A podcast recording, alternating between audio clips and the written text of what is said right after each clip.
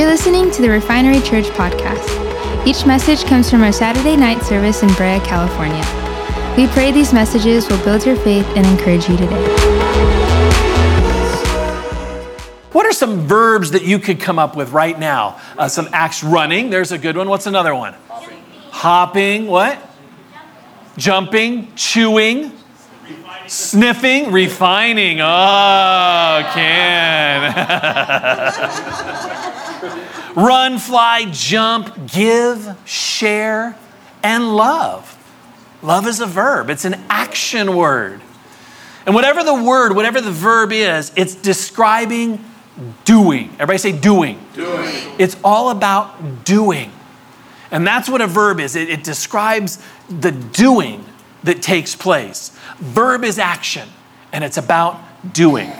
So, our focus for the next few weeks is going to be on doing. Everybody say doing. Doing. It's about doing. And we have a theme verse that we're going to be hitting on for the next few weeks, and I'll come back to it. But let's open up the night with the reading of God's word. Let's charge this atmosphere with God's word. And I'm going to read, follow along on the screen with me from the book of James, chapter 1, verses 22 through 25.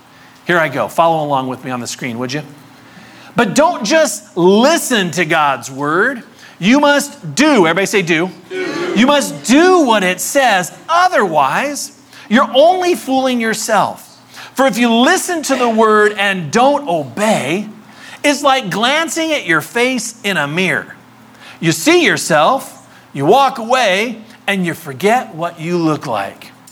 But if you look carefully into the perfect law that is God's word, the Bible, that sets you free, and if you do what it says and don't forget what you heard, then God will bless you for doing it.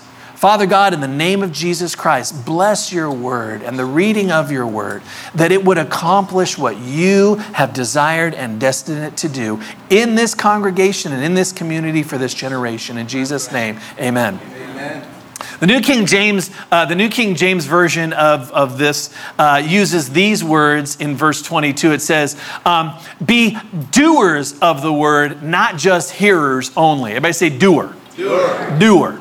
doer. Say it again. Doer. doer. The Bible's telling us to be doers, not just hearers of the word. So our, our series on frequency was come and learn how to hear what God is saying. But but simply hearing isn't enough. You got to do something with what you've heard. You got to do something about what you've heard. You got to be a doer, do, doer, a doer.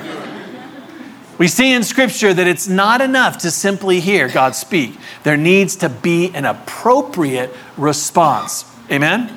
Amen. The Holy Spirit, through the writings of James, gives us an illustration to help illustrate the point or a metaphor, you might say, of a person who listens and doesn't do, as compared to a person who listens and does. And he uses an illustration that is relevant to today. He talks about a mirror. Mirror back then did the same thing that it does now. It's the same, does the same job. It helps you look at a mirror, inside of a mirror or at a mirror and go, yeah, got a few more lines, a few more gray hairs for some of us, a few less hairs. A mirror does the job of showing you how things really are. Um, he says there in verse 23 if you listen to the word and don't obey, it's like glancing at your face in a mirror. You see yourself, you walk away, and you forget what you look like for the person who hears but does nothing about it. It's like looking in a mirror and forgetting what you saw. Now, mirrors can be pretty brutal, can't they? How many of you guys don't like your mirror? Amen. yeah, I got one of those mirrors right here. Now, I have a very prominent nose. I have a distinguished nose. But when I look in this mirror, it's all nose right there. And that is a scary sight right there. I think Botox was invented because of these mirrors right here. That's what, that's, that's what I think. This is, this is a dangerous thing, um, but it gives a great illustration of how we're supposed to respond to God's word. Because it's foolish to look into a mirror and see, oh, there's a piece of broccoli in my tooth. I'm just going to leave it there for later. I mean, that's just foolishness right there. You know, you don't need a later snack. Get that thing out of there. Looking at these mirrors gives us an example of, of what really has taken place, and it causes us to reflect and respond accordingly. It's like the person who hears the effects about good food, right? They know the effects of eating right. They hear about it, they read about it, and what exercise does. And, and then he hears the reports on diabetes. And, and he hears about how obesity can kill a person at an early age and take him out of a game. But what does he do? He just keeps sucking down his sodas. He just keeps sitting on the couch, munching on his chips, and doing nothing about it. He looks in the mirror and he doesn't like what he sees, but he does nothing because he doesn't want to change his habits. He doesn't want to change and be a little uncomfortable. He doesn't realize the, br- the brutal facts, like I said a week or two ago. If you eat too much fat, greasy food, you become a fat, greasy dude. That's just the reality. He needs to be a doer. Everybody say doer. doer. He needs to be a doer. God's word is that mirror. God's word is that mirror for us. Physically, spiritually, relationally, emotionally, it's that mirror for us. And it can show us how we are, how we truly are. And it can show us the things where we need to change. If we'll hear and do. Everybody say do. Do. I want us all to be doers. I want Refinery Church to be known as a place of doers, not just hearers. Not just religious hearers that come in, check off the box, and move on, but to be doers who are making a difference in, in their families' lives, in their neighbors' lives, in this community. We need a church that's doing what God has said to do. Amen? Amen. And that's who we want to be. Take a look at, uh, if we look, I'm sorry, hold on a second. If we look into it, sometimes we don't like how, what we see. And so oftentimes we, we take out God's word and we begin to read and we begin to hear God challenging us and we go, yeah, and you know what? I don't, I don't like that. I don't like that. I'm not going to read that anymore. It's like looking in the mirror. I don't want to look in that mirror anymore because I don't like how old I'm looking. I don't like how much hair I don't have anymore. I'm just not going to look in the mirror anymore. That's avoiding the truth. It's avoiding the truth. Other times, we can look into it and it can challenge us in a good way and cause us to become the person God has called us and envisioned us to be if we'll do what He says to do. Other times, your perspective on who you are is skewed. And you need to look into God's word to realize who you now are in Jesus Christ. That you are a new creation in Christ Jesus. Old things are passed away, and behold, all things have become new. You are a child of the living God. And you need to look into the Word of God and realize, man, that's who I am, and, and begin to rise up with more confidence. You see, looking into the mirror of God's word isn't just challenging and causing us to begin to make course corrections, but it's also there to encourage us and to help us run into the destiny God has, has called us to. So, why do we do it? Why do we want to be doers and not just hearers? Because there's a blessing of being a doer. There's a blessing. Take a look at the rest of that verse. Verse 25. But if you look carefully into the perfect law, that is God's word, that sets you free. Everybody say free. free. See, that's what it does. It sets us free to be who God's created us to be. And if you do what it says and don't forget what you've heard, then God will bless you for doing it. See, freedom comes from doing. Freedom comes from doing what God says. Blessings come from doing what God says. That's why we need to be doers and not just hearers only. Here's, an, here's another place where Jesus himself talks about the importance of doing. This is Jesus himself. These are Jesus' words. When I read it in the Bible, they're all red, so I know that that's what Jesus said, because the red is what Jesus said. That's what I learned when I was young. And so take a look at Matthew chapter 7, verses 24 through 27. He says this Therefore, whoever hears these sayings of mine and does them, everybody say does, does. and does them, I will liken him to a wise man who built his house on the rock. And the rain descends, and the flood comes, and the winds blew and beat on that house, and it did not fall, for it was founded on the rock. But everyone who hears these sayings of mine and does not do them will be like a foolish man who built his house on the sand. And the rain descended, the floods came, and the wind blew and beat on that house, and it fell. And great was its fall.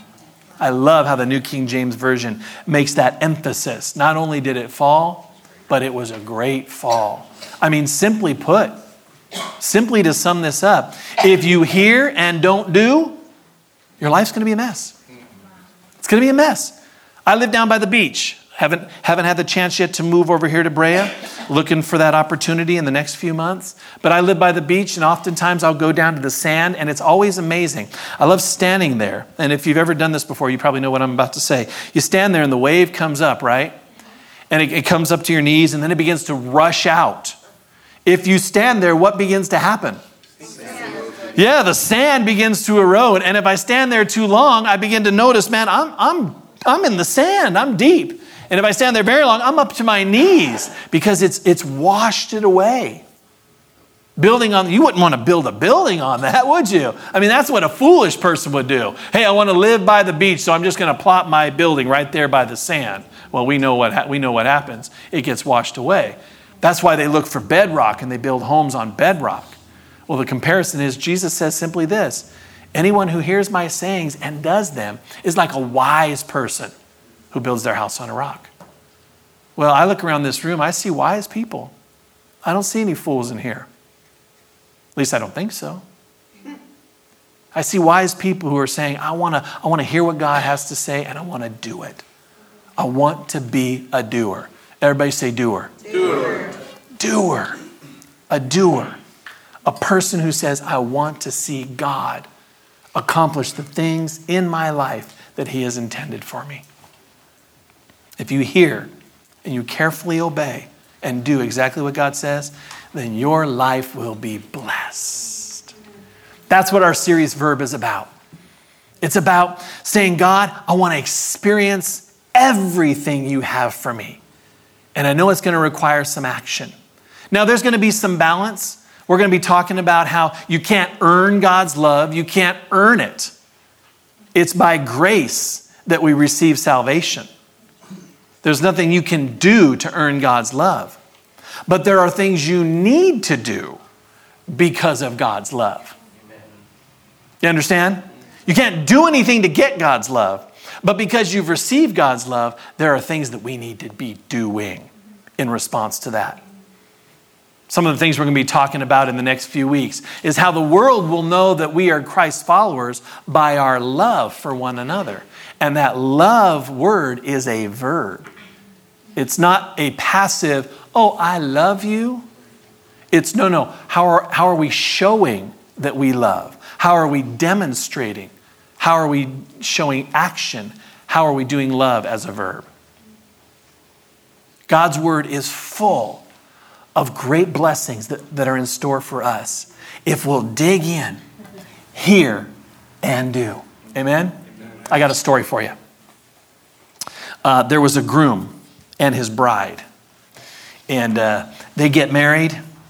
And at their wedding, uh, the grandfather of the son, of the young man, of the groom, comes up and he presents him with a, with a wedding gift. It's a big, beautiful Bible, brand new leather Bible, and uh, it had never been opened. Uh, and there on the front of it was their names embossed with gold. It was beautiful. He gave him the box and put the Bible in the box and says, This is for you. Enjoy. So the couple actually got home and went on their honeymoon. They came back from their honeymoon and they were going through all their gifts. And, and they were grateful for the, for the Bible, but they didn't open it, didn't even pull it out of the box. Now, they sent off thank you notes as they normally would do, which is routine, right? To say thank you. Thank you, Grandpa, for the beautiful Bible. We appreciate it so much. But every couple of weeks, Grandpa would either call or see them at a gathering and say, So, how do you like that Bible? How do you like that Bible? And they would say, Well, it's a really nice Bible. Thank you, Grandpa. Thank you so much. And of course, the husband asked the wife, Did you send a thank you card? You know, she's like, Yeah, I sent a thank you card. Well, he is getting kind of old. He'd see him again and say, How do you like that Bible? You liking that Bible? And they say, Yes, Grandpa, we like the Bible. Every single time they saw Grandpa over the months and years, he would ask, How do you like that Bible? How you liking that Bible? We like the Bible. Thank you, Grandpa. The reality was the Bible was sitting in a closet and had never been opened. Well, one day, after a couple of years, they decided, man, what's up with this Bible? So they go into the closet and they pull out the Bible and they pull it out of the box and they they began to look at it, and as they opened it up, they found that Granddad had placed a $100 bill at the beginning of the book of Genesis. And they're like, oh my goodness. And as they flipped through the Bible, there was a $100 bill at the beginning of every book of the Bible, totaling $6,600. So every time Grandpa's asking, he's wanting to hear, Thank you. There's so much in God's Word. If we'll open it up and we'll hear from Him and do what He says, you will be richly blessed. And I'll come to you and I'll say, So, how you liking that Bible? Yeah. And you'll say, Pastor Kelly, where's the money? well, that's not what I meant, but. Jordan, can I have you come on up to the stage, bro? Help back me up here, man.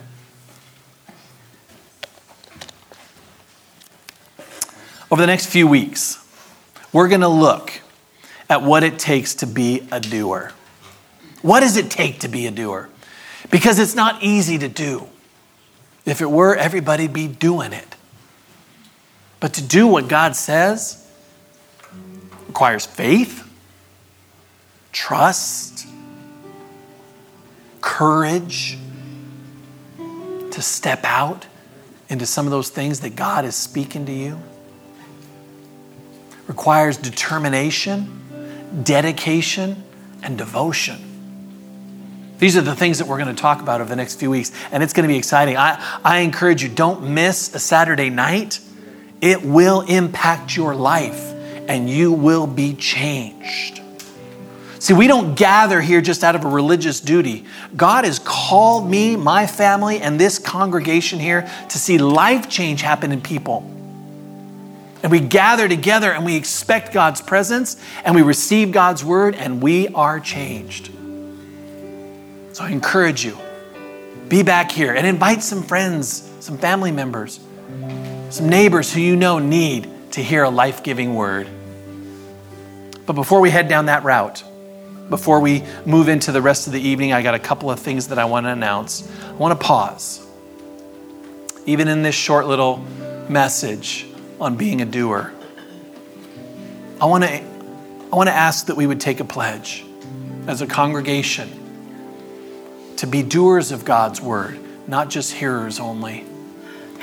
I don't want to pastor a church of passive, powerless Christians. It's not what I'm called to. Life is too short here on earth. I want to pastor a congregation of doers who hear God's word and say, let's do that. Let's do that. Active, powerful, potential filled believers. That's my desire. And so I hope you'll accept that challenge of being a doer of God's word. That might mean changing a lifestyle, might mean creating new habits and saying no to unhealthy habits. That might mean um, extending forgiveness. That might mean extending extra grace. That might mean extending charity to those who are in need. That might mean being filled with confidence and being, being walking and being who God has called you to be confidently.